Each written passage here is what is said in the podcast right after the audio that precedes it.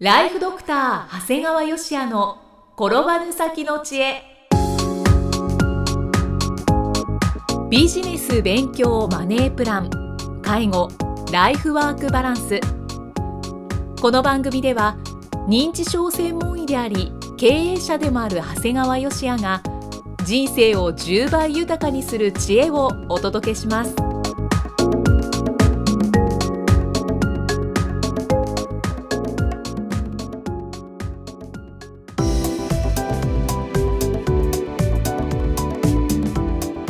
こんにちは、生きみえです。ライフドクター長谷川芳也の転ばぬ先の知恵。今回は第117回目です。長谷川先生今回もよろしくお願いします。お願いします。えー今回はどのようなお話でしょうか？今回はね大河ドドラマのお話をしたいと思います。おおはい。これね社会人になってこれが教養の一つと思うことが結構あるんでね。はっきり言うと歴史観があるあー。歴史の知識があるかどうか。はい大体社会的地位のある方っていうのは共通して歴史に造形が深いですね。あーそんな気がします。でそんな歴史好きは必ず大河ドラマも好きです。もう すごい言い切りだけどね。で確かにね大河ドラマのねが全て正しい歴史観であるわけじゃないんだけどはい。大体そういう人はさらに他にも歴史書をちゃんと読んでる。ああなるほど、うん。長谷川先生も歴史がお好きなお一人ですよね。そうですね、まあ、好きというかまあ普通に見とるよねなんでもねだからもう現在放送中の「花読む」も楽しんで見てます。まあ、イキさん最近見始めたって話。そうなんです。はい。特に幕末っていうのは過去の大河ドラマの54本中13作取り上げられてるんだよね、ああそうなんですね、うん。本当にね幕末ってね本当に多くの人材が関わっててうん。正直なかなか理解しづらいんだけれどもまあこれ大河ドラマを見ることによってこう理解の助けになったりするんだよね、でね大河ドラマのいいとこっていうのはその主人公によってこう幕末の捉え方が異なってるんだよね。はい。だから例えば幕末って捉え方によって幕府側がから見る見方長州から見る見方薩摩から見る見方。そしてまあその幕末のもうヒーローといえるこう坂本龍馬みたいなちょっとその以外ので見る見方っていろんな見方があるんだよね。だからその点を大河ドラマって実にうまく切り口を毎回変えていて例えばこう薩摩の視点でいくと、はい。例えばちょっと古いと「飛ぶが如く」っていうのがあったり「篤姫」っていうのがあったりね。はい。でそれが今度こう、まあ、幕府と同じなんだけど、まあ、会津の視点っていうのもあってね。会津の視点だと獅子の時代だとかあと八重の桜とかね、でそれがまあ幕府の視点だと徳川慶喜とかあと新選組ね。あと土佐藩の視点ならもうさっき言った坂本龍馬の龍馬伝っていうのが代表的なんだよね。で現在放送している花もゆっていうのはあくまで長州の視点であって。で過去には家臣花の神って書いて家臣でも取り上げてるね、この家臣の放送はもう1977年ですから実は僕がこれ初めて見始めた大河ドラマ先生はこの家臣から見始めた。ずっと見て見てるる見てる。でもうこの主人公の大村益次郎がね本当に美味しそうに湯豆腐食べるんだよね。あ これさであといろいろ今でも調べるとそれやっぱ一つの売りだったみたいなんだけーどさ子供心に湯豆腐って全然なんでこんなもんあるんだろうと思ったわけ。今日湯豆腐だよって言われても全然心躍らんなと思ってたんだけど この番組見て大村益次郎が湯豆腐食っとると食いたくなるぐらい美味しそうに食べるよね美味しそうだねで実際なんかすごいお豆腐が好きっていうのはこの人の特徴だったみたいで。だへからもうすごいそれが覚えてるね。ー 歴史以外でもそういう印象的なシーンもあるんですね。だからこういった歴史上の一つの事柄を視点を変えてみるってことはこう日々の生活の中でもとってもあの大切なんだよね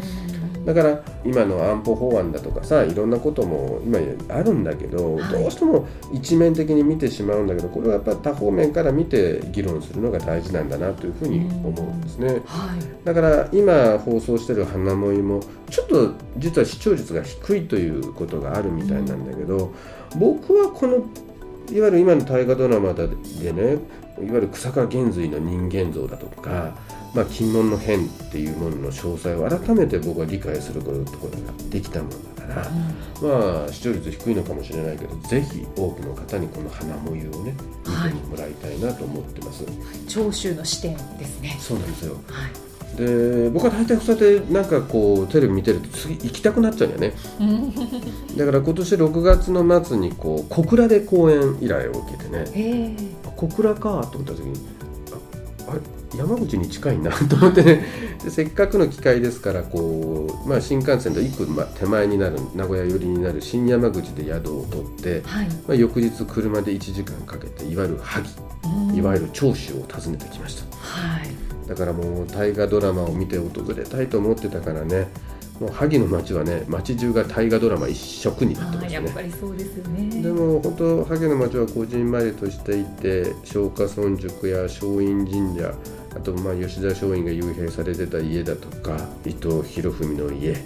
えー玉木文之進の旧宅東光寺、まあ、あと大河ドラマ館ね。うん。野山国あと、えー萩博物館なんかを巡りましたね。おーたくさん行かれたんですそうねえー割とねこじんまりしたから全部見れちゃうん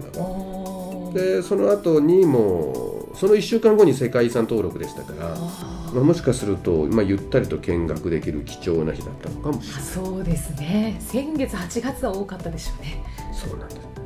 まあただね萩はねそのその点また日本海に面してるから海産物にも恵まれててね。うんはい。だから昼食なんかでもものすごい海産物しっかり食べれましたね、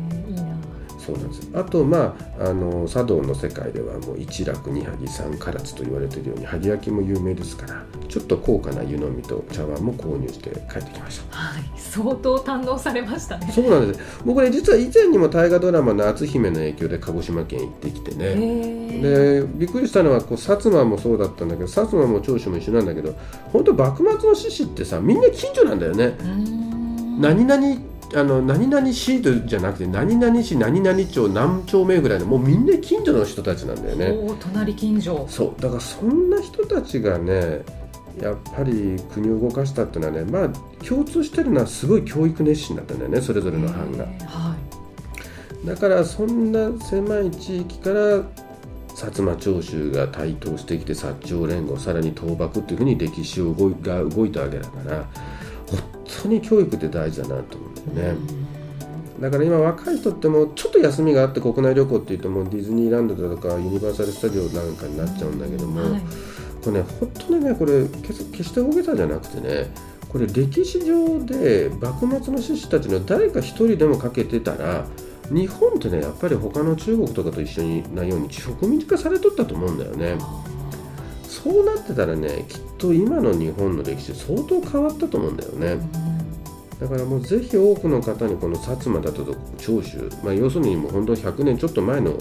日本の話なんだけどやっぱり訪ねてやっぱりこう学んどいてほしいなって気はしますよね。私は地元が宮崎なので、はい。はい、鹿児島は近いですからじゃあぜひ行ってみます。あ行ってみ行ったことないのそんな近いのに。そう薩摩の、まずそこがまず問題だよね。行ってみますじゃなくて行ってないこと自体が問題だよね。申し訳ございません。はい。まあ、ということで本を紹介します。はいお願いします僕これ北康俊さんの最強の二人を読みました。はい僕北さんの本すごく好きで。はい、あの白洲次郎占領を背負った男だとか、うんえー、陰徳を積む銀行王安田善次郎伝なんかも読んでたもんですからあの発売前に予約して購入しました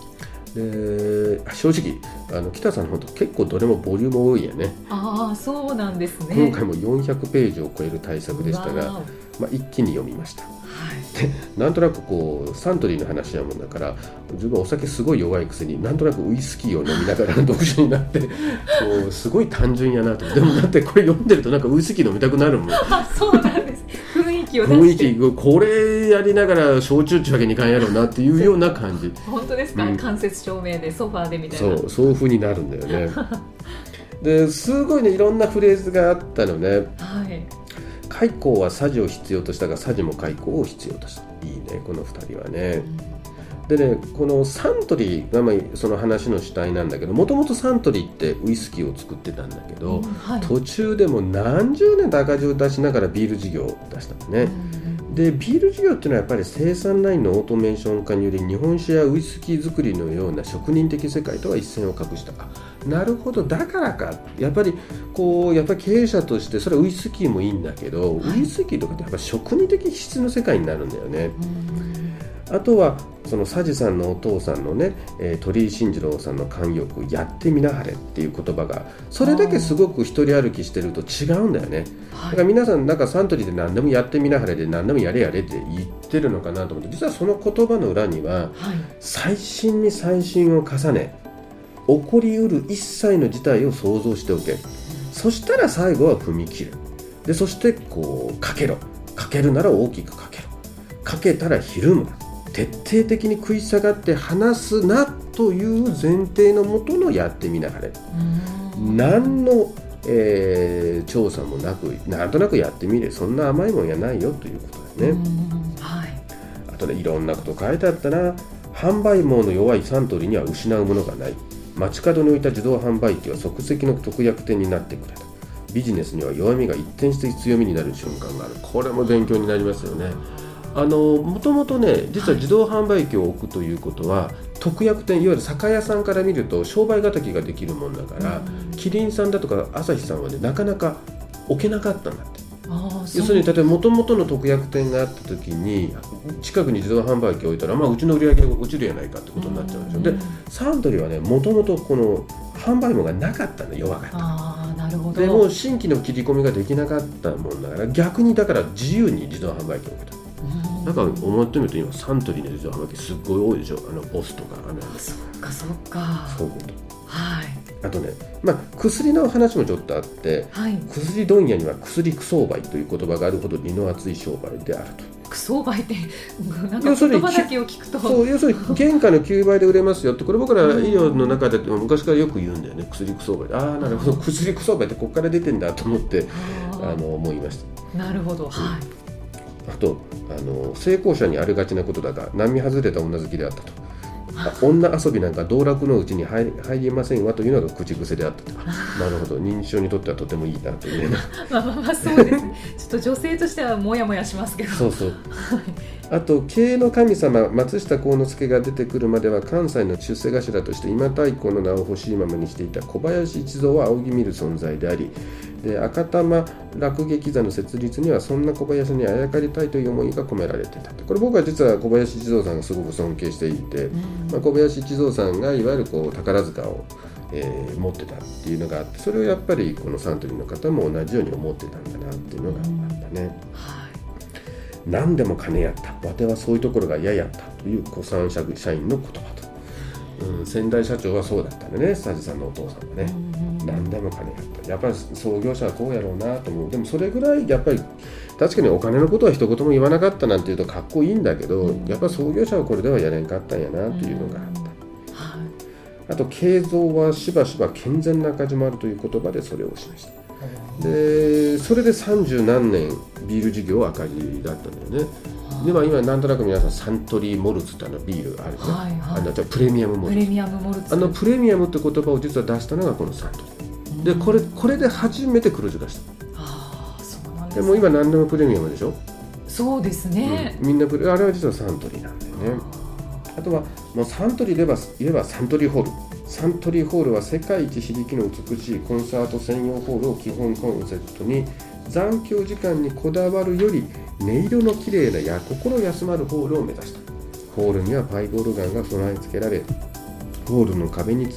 えー、使われたのはウイスキーダルと同じオーク材にこだわり女性のトイレの数にも用いたと。行かれたことありますかサントリー一度だけですけど、ね、すごくいいホールで、僕も行ったんですけどね。で最後本の最後は「どうです幸原。私、まあ、解雇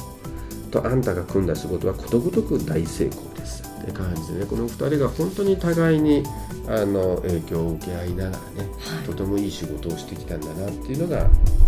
本の中で分かりますのでちょっと分厚いんだけどね、まあ、こういう本たまには読んでもいいんじゃないの？っていうような本でしたね。最強の2人というのはその佐治慶三さんと開光武さんそうですということですね。成功した実業家と、まあ、仕事を成功に導いた小説家で、まあ、コピーライトをしていた開光さんのお話ということなのでやっぱりその歴史に名を残す方のお話とかあと人生っていうのをちょっと見ると学べることってたくさんあるんだろうなってうんですから大河ドラマ見ます。まあ学んで実行せない意味ないけどね。そうですね。うんまあ実行せんなら学ぶ時間なんかひゆっくりしとった方がいいね。はい。えでは最後に長谷川先生の有料番組をご紹介させていただきます。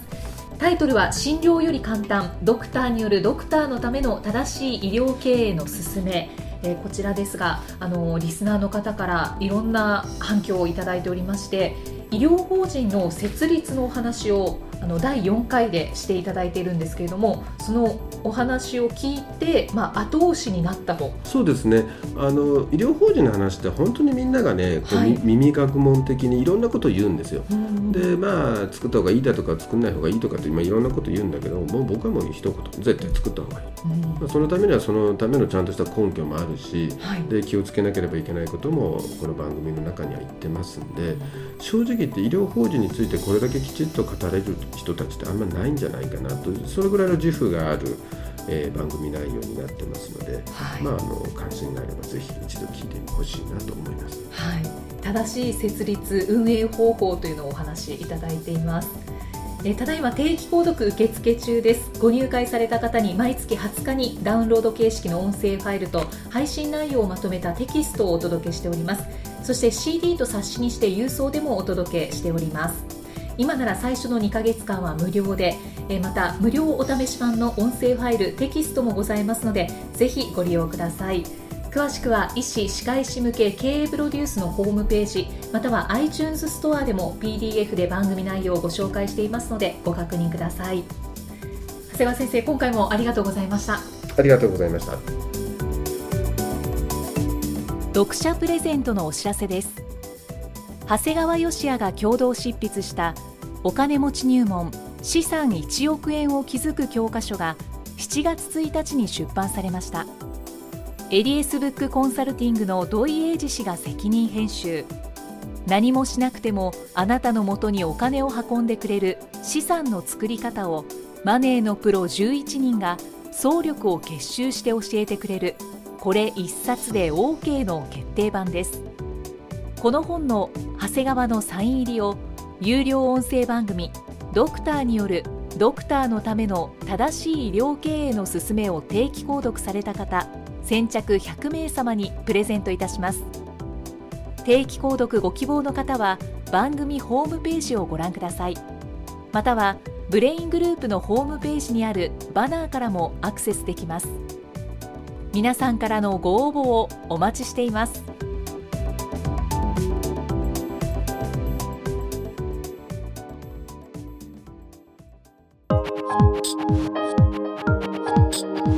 の放送はいかがでしたか？